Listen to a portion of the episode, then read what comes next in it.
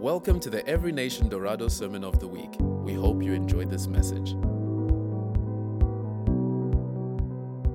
Let's just pray.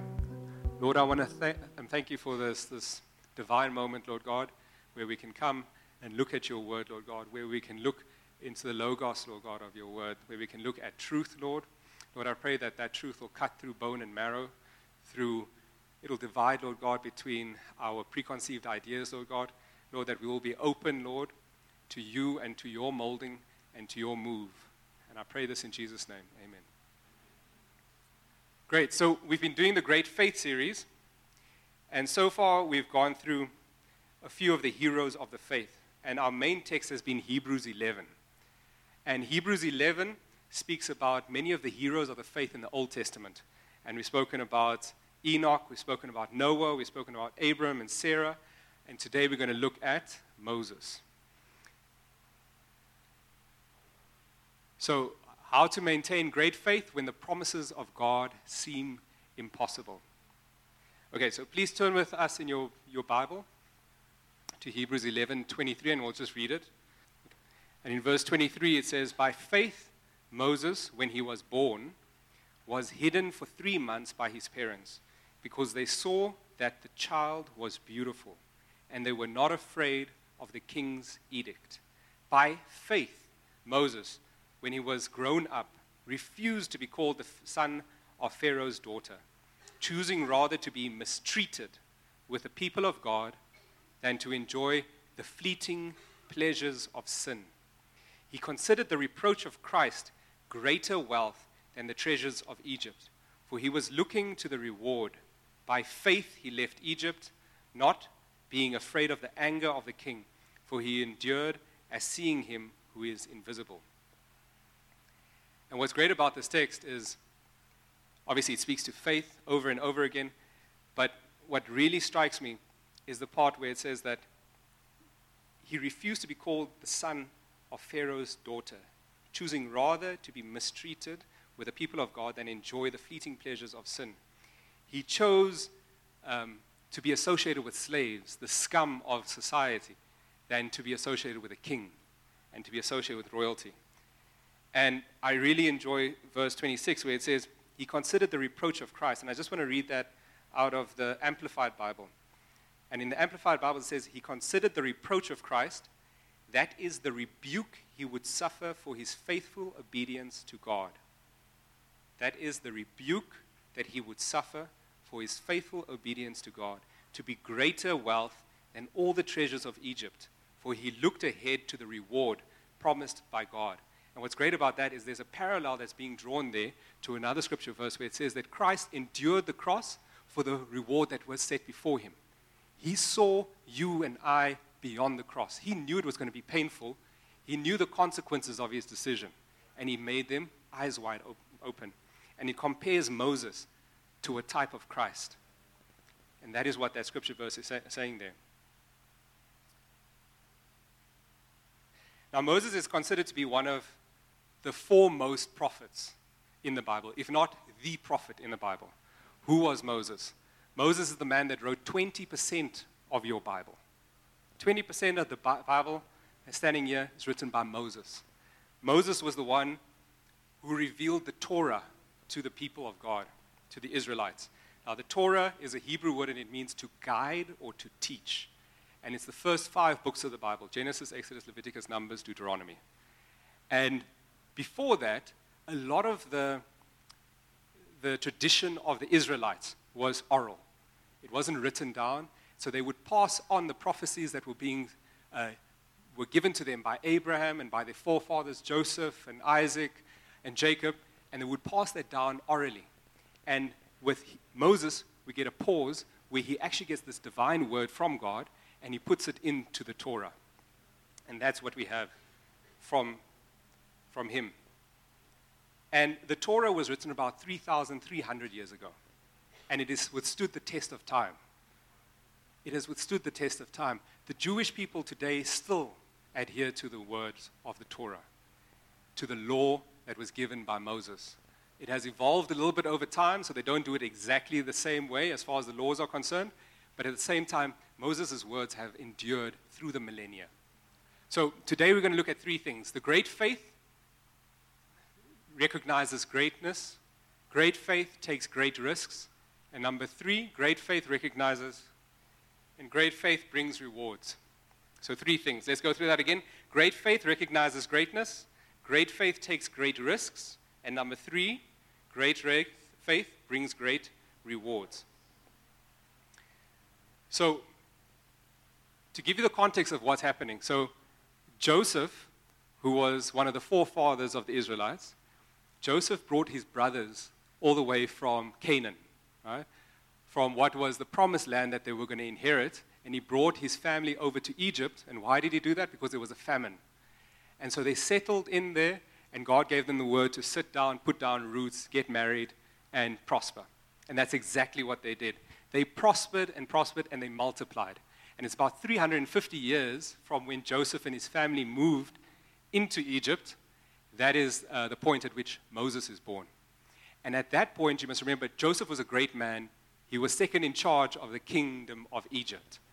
And so, because of that, his people were given the prime property and prime land. But the new Pharaoh, 350 years later, didn't recognize Joseph and didn't recognize the Israelites.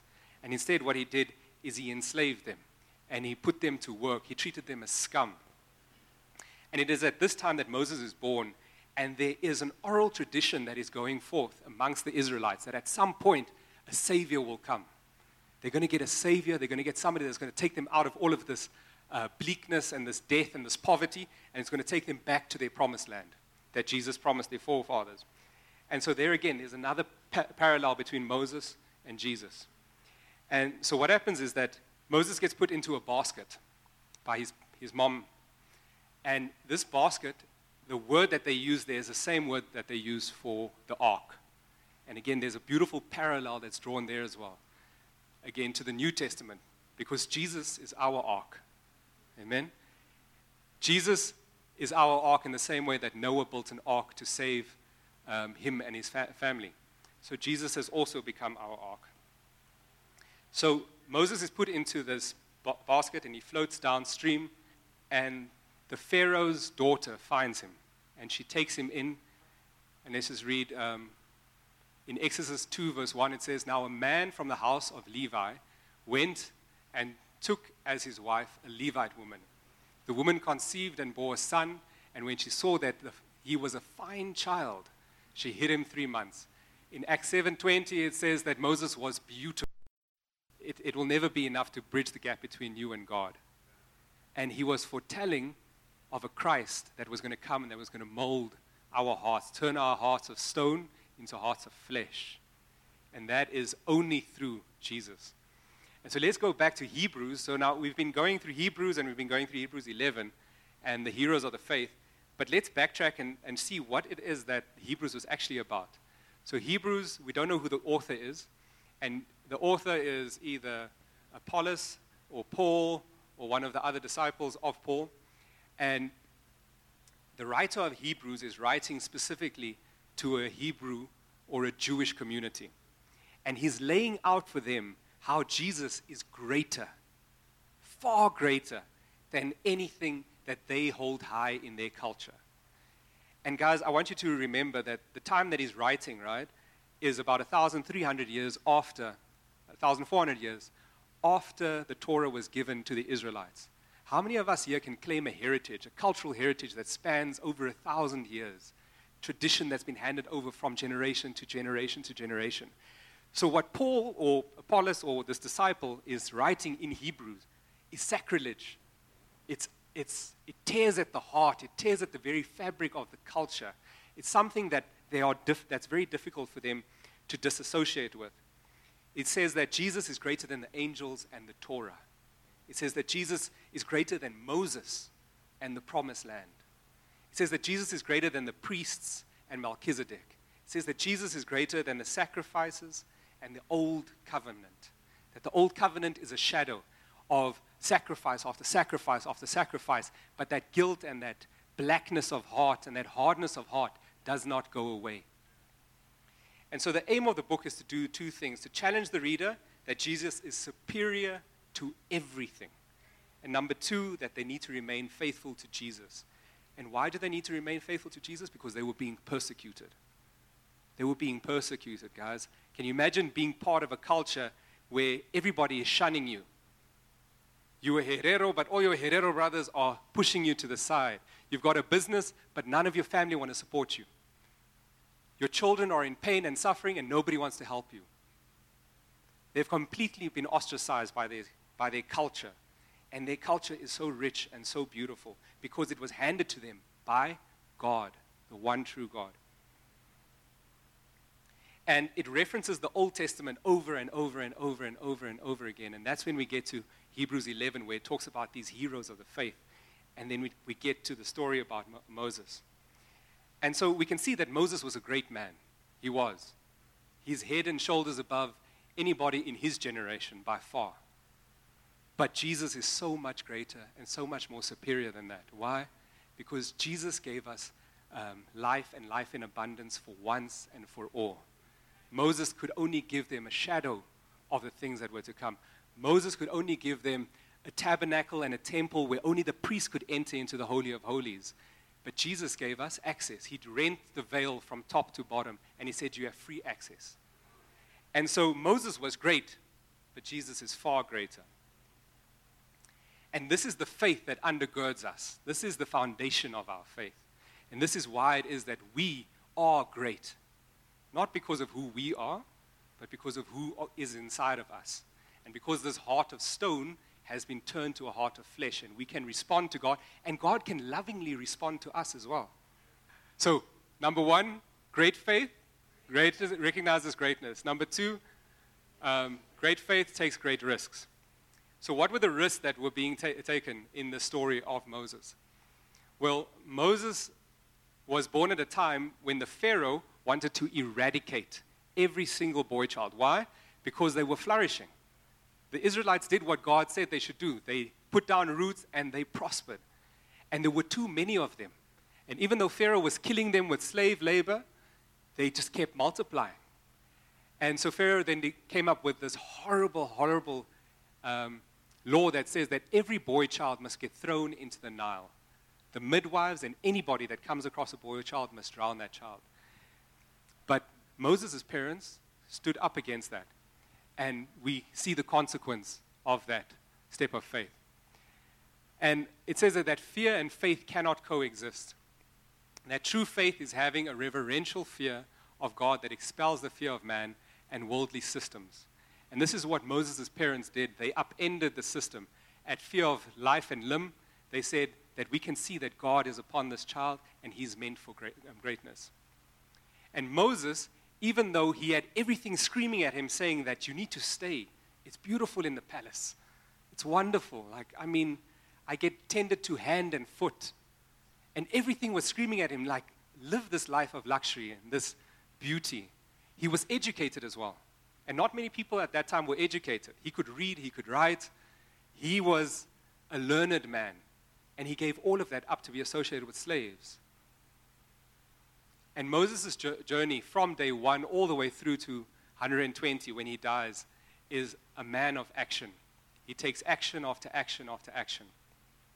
And he makes decisions that take him in the direction that God wants him to be. And that's important to know that every action that you take takes you either towards the purposes of God or away from the purposes of God. If you are acting in faith, you are heading in the direction that God has planned for you. The word says that God has predestined good works for you to do. But if you are acting in fear, you cannot enter into that promise. So faith is a journey of decisions. But what's great about taking that faith journey is that it also brings us great rewards. Amen? So Moses' rewards were manifold freedom for his pe- people, a people enslaved for 350 years and 490 uh, years, about 400 years by the time that they left Egypt. Freedom for his people, justice served against Egypt and the Pharaoh. Why justice? Pharaoh murdered all of their children. And what did God do? God gave justice with the 10th plague. Every boy, every firstborn child of the Egyptians was slaughtered. God is a God of justice. He gave them wealth and riches. Why? They plundered Egypt as they walked out. When they left e- um, Egypt, their, their masters gave them rings and gold and jewelry and goblets and said, Get out of here. I don't want to see you again. They plundered e- Egypt. And then they got the promised land. But we have the ultimate reward. We've got a greater reward. Our ultimate reward is that we are co heirs with Christ. And that comes with every promise that God gives to his children because we have access.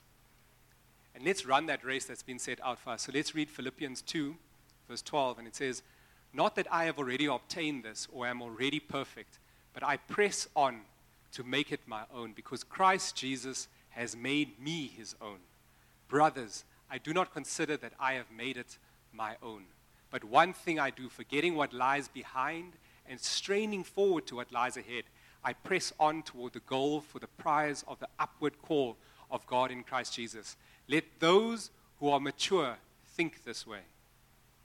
Let those who are mature think this way. What way is that? To press onwards toward the goal, to forget what is behind us. And if anything you think otherwise, God will reveal that also to you. So life is a journey of decisions, day in and day out. And every day we have to make decisions, and those decisions have consequences.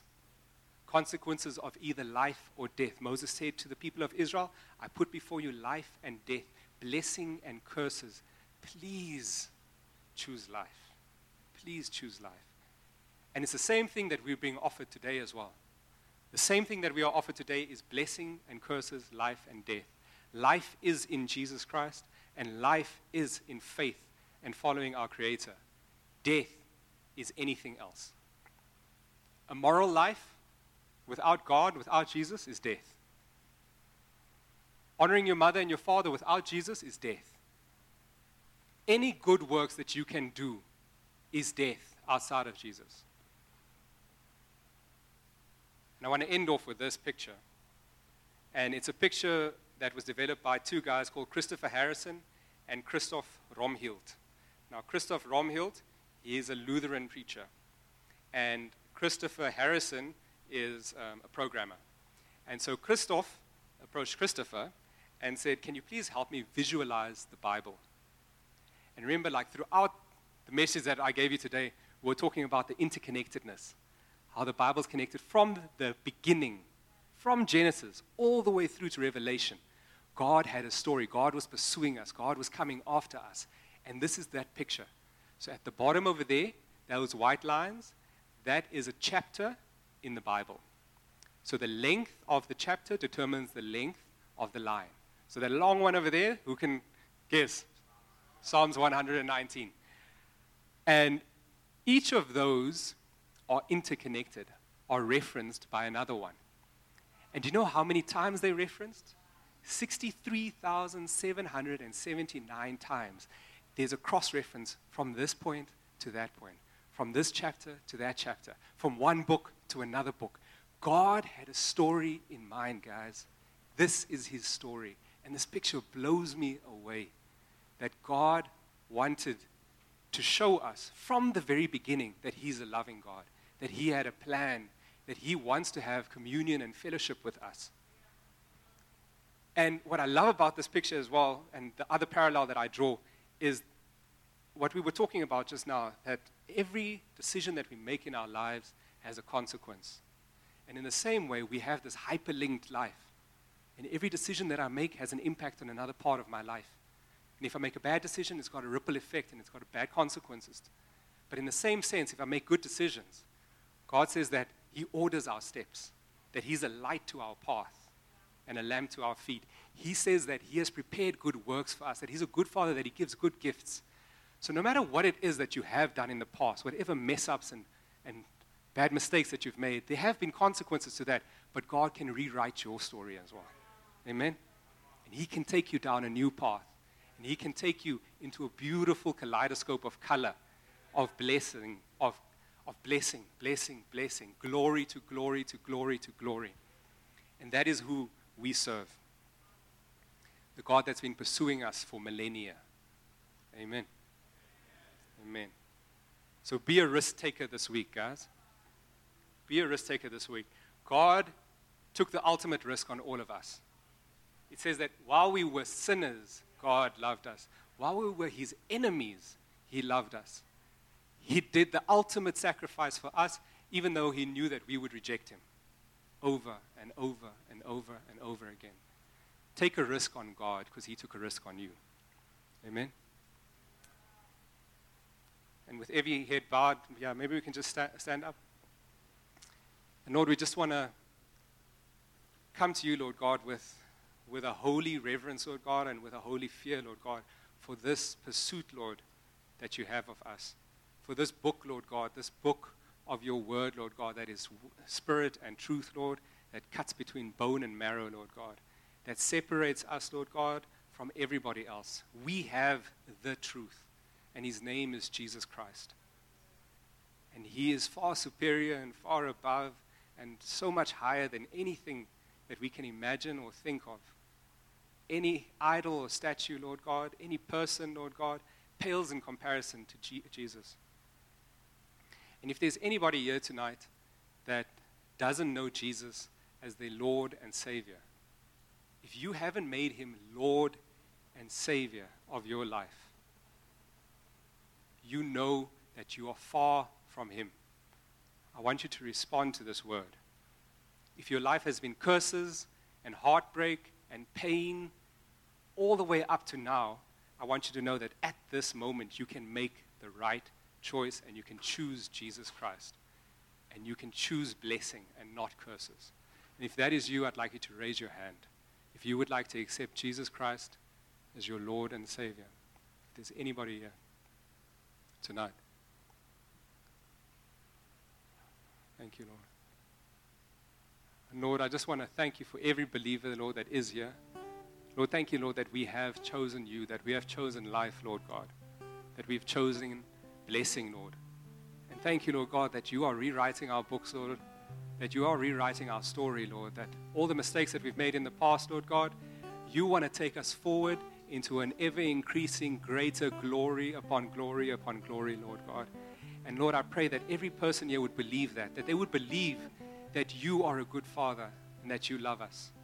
And Lord, that we would get stuck in your word, Lord God, that it would renew our minds, that it would renew our hearts, Lord God, that we wouldn't be like the Israelites, Lord, but that this word would be imprinted on us, Lord. That wherever we go, whether we wake or sleep, whether we rise or fall, Lord God, with our children, with our family, with our friends, Lord God, that what comes out and bubbles up out of us, Lord God, is your word and your word alone, Lord God. Thank you, Lord God, that nothing that we can say, Lord, can compare to the ever greatness of you. And Lord, thank you that your redeeming story is always pursuing us, Lord God, even when we make mistakes, Lord God. Lord, I thank you that this church will recognize greatness, Lord, that they will recognize, Lord God, when they need to take great risk, Lord, and that you will be our rewarder, Lord. And I thank you for this in Jesus' name. Amen. Thank you for listening. For more information about this podcast and other resources, please visit enwindhoek.org.